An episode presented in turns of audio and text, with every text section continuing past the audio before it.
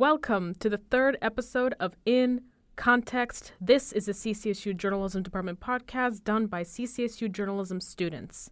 I'm Christina Wachman, your host and producer.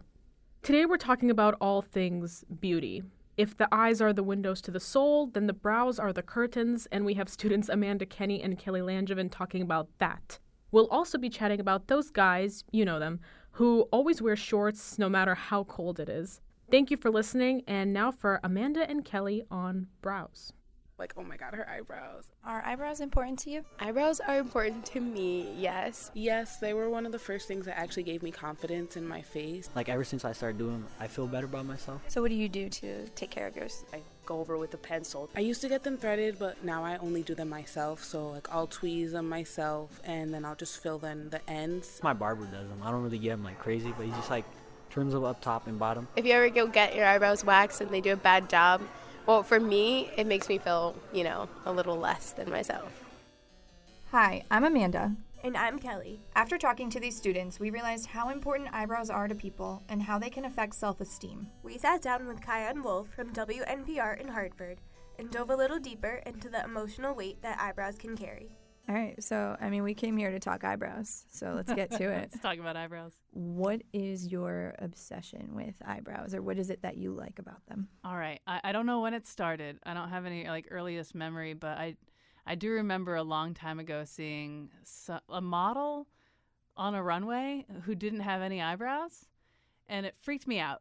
And so I, I started thinking about, you know, what is it about this model and their eyebrow or their lack of eyebrows freaking me out. And so I started thinking about I've always felt self conscious because I don't have strong eyebrows and I've always wanted them and I've always, I've always admired them.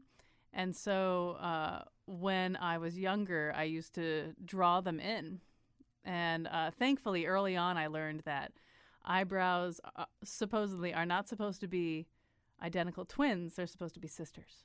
There's this fine line between uh, well drawn in, subtle eyebrows and terribly done drawn in. It is very eyebrows. hard to do. It's really hard. And so then I thought I also started feeling I was so self conscious about so self conscious about this for a long time. Was thinking I have to draw them in every day. And then what if I was sleeping over someone's house, and then I woke up and then they'd kind of rubbed off, and then I wake up and I don't have the eyebrows that I had before, and then and then they know they're not that's not my eyebrows, and I wish they were.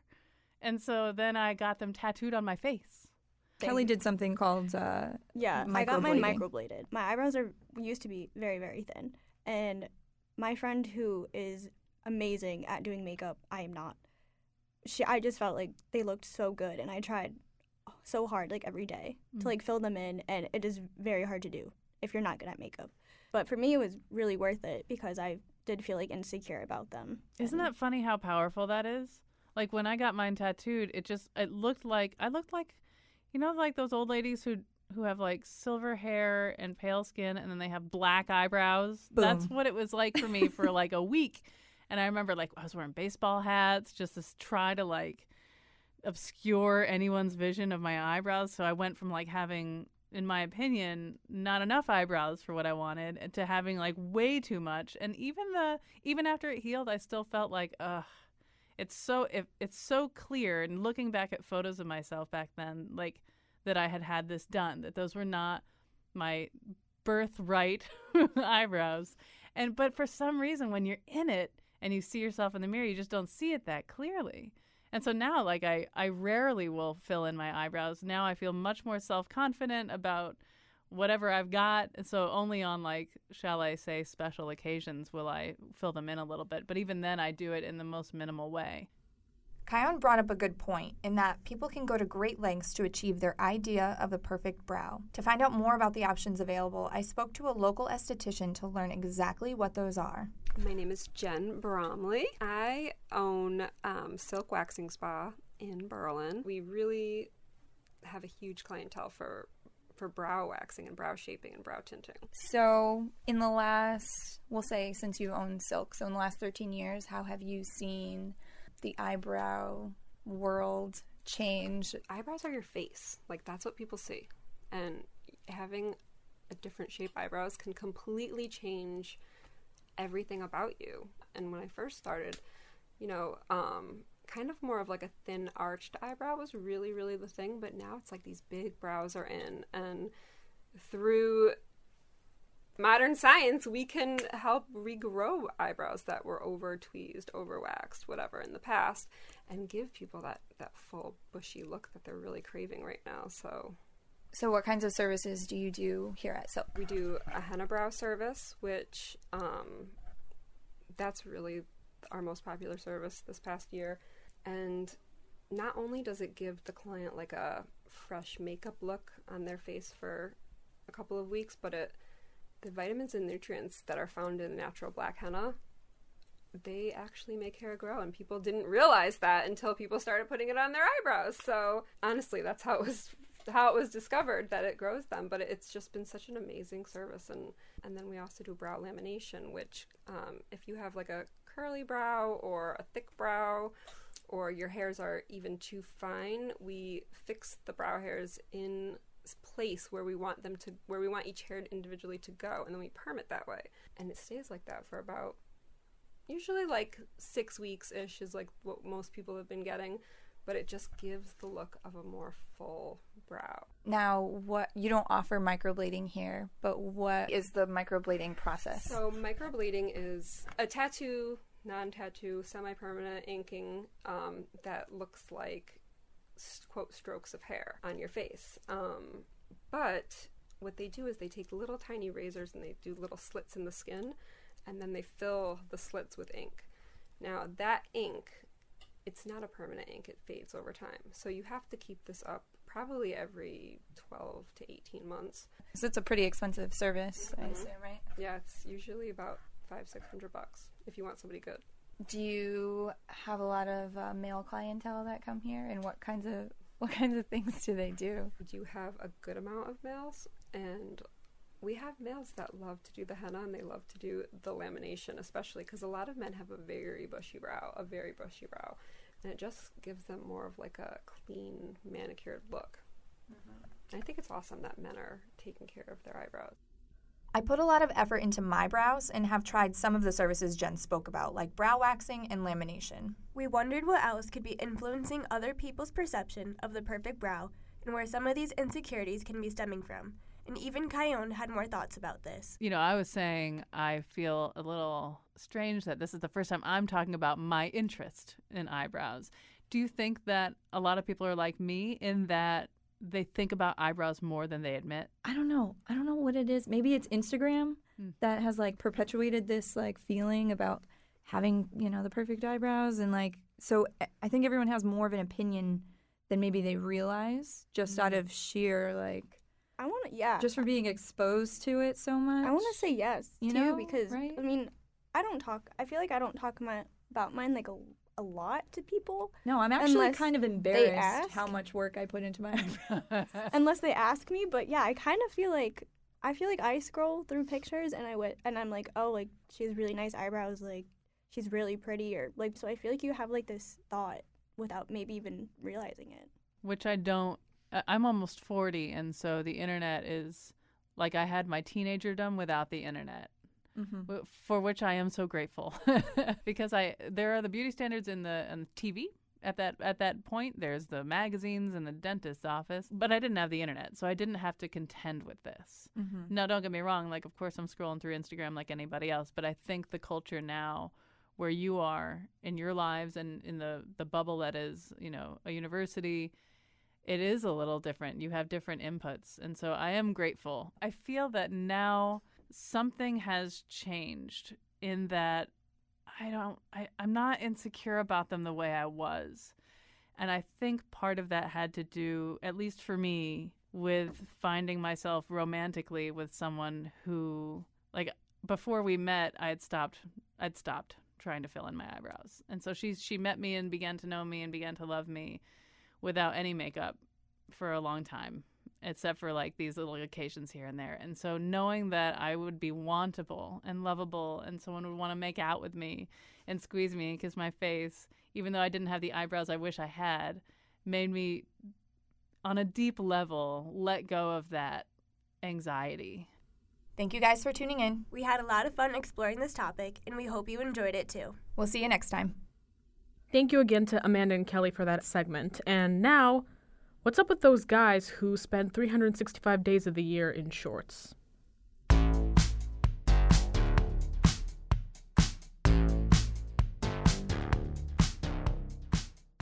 When I was in elementary school, there was this kid named Matthew, and I remember him specifically for two reasons. First, he was the fastest kid out of all of us. There was never a time when he didn't finish the mile run first. But I also remember Matthew because no matter what the weather was like outside, he was always in shorts. My most vivid and really most jarring memory of him is one time during recess, there was a foot of snow on the soccer field, and all of us were in snow pants except for Matthew. He was in shorts and he was knee deep in snow, and I couldn't believe it.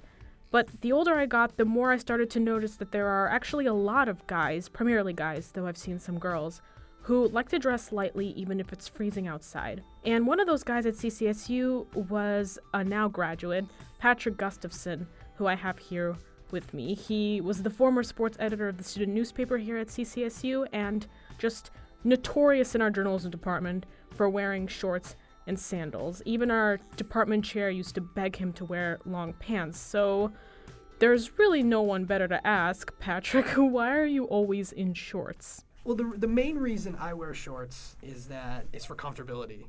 You know, people always ask me, "Oh, aren't you cold? You must be freezing." And the answer is yes. Yes, I am. But I sacrifice being cold for my 5-minute walk from place to place for comfortability.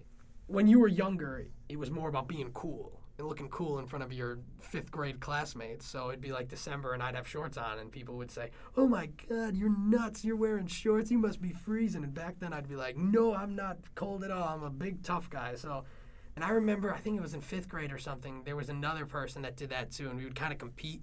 And I would win because I wouldn't wear pants, and he would. And there'd be days at school where there'd be, you know, inches of snow on the ground from the day before, and I'm walking around in shorts, and teachers are you know, asking what's wrong with me. And my mom always used to joke, she's like, they're going to think you have a rotten mother, but it's just, it was my own decision. You know, even if she had told me to wear pants, I just would have said no. What's the coldest memory you have in shorts? Eh, honestly, some CCSU sporting events in late February, it's not that warm. My legs typically don't get cold, but I just remember my legs are just like purple. And did that deter me from wearing shorts? The um the next day, no. You don't ever have any regrets, even when your legs are purple. No, no. I I'm I'm more, I would rather be comfortable than I guess warm. Whenever you see someone else outside wearing shorts in the cold, do you guys have a moment of connection? Oh my God, yes, actually. There have been times where I'll see another guy in shorts and, you know, we'll kind of just lock eyes and like nod, give a nod of like solitude, like, yeah, you know, like um, solidarity. That was the wrong word. Um, just like, yeah, you know, we're both stupid. Um, you know, we're, we're both into this lifestyle. And I've never like stopped and talked to somebody like, oh my God, dude, you're wearing shorts too. It's never been that, but it was more just sometimes, you know, I just kind of, I, I respect the hell out of it. I respect it. Is there anything you would like to say to people who still doubt you? I don't have to wear pants to work, by the way, so I'm still wearing shorts. Um, people that doubt me, I don't see the problem with it. I don't go around and talking about what you're wearing. What's the big deal? I mean, sometimes maybe the sandals that I wear often go overboard, and I push it. I push it to lengths that I shouldn't. But the thing that always gets me mad is that when I'm wearing shorts in the winter, people look at me like I'm this crazy kind of person. But then I see people in the summer wearing coats and long pants. You're gonna die. You're gonna get heat stroke and die. And I'm just a little cold, and people are tripping at me. But in the summer, it's normalized. We need to normalize shorts year round. You're gonna start a movement. Start a movement. I'll start a hashtag. What what would it be? Your hashtag? Oh boy, release the legs. So when Patrick mentioned that, you know, his legs turned purple, that got me thinking, are there any serious health issues involved with underdressing in cold weather? CCSU exercise science professor Cassandra York says potentially, but it depends on the person. For the most part, it shouldn't be a detriment to them if they walk around in their shorts as long as they're not doing it for a very long time and as long as they're not reaching any point where they experience hypothermia or frostbite. When you can't feel your skin any longer or losing touch sensation, that's usually a sign that you are causing nerve damage. Um, so that's really the big one. I mean, yeah, changes in color in the skin, that's blood flushing to the surface of the skin to try to warm it up. But it is a warning sign that you're getting cold. And then when things start going the other direction to white, that means blood's given up and has left the left the building. But guys tend to run a little bit hotter than girls just because guys have more lean muscle mass and that elevates their metabolisms. So girls may say it's colder. Like I always know I argue with my husband that it's too cold in the house and he says it's too hot. So guys tend to run a little bit warmer than females and as a result they could probably get away with walking around shorts for a short period of time compared to women. When I was in college, I had one of my roommates. He was uh, um, a, a larger, heavier guy, and he always was really hot and he would wear shorts in the winter he'd ride his bike in the snow he had studded winter tires there's a lot of snow in canada so um, you know he just felt more comfortable in shorts because he was warm all the time but also kind of a um, you know how he fit into society he didn't really fit into a lot of clothes so uh, you know wasn't really comfortable for him to find jeans um, you know he could wear sweatpants but he didn't really think they looked as professional, I guess, as shorts. So he just chose to pretty much wear the same pair of shorts all week long. But regardless, he still wore shorts even in the winter. but he didn't complain about ever being cold or have any issues with it. Thanks for listening to the third episode of In Context. Please tune in next time. Christina Bachman, signing off.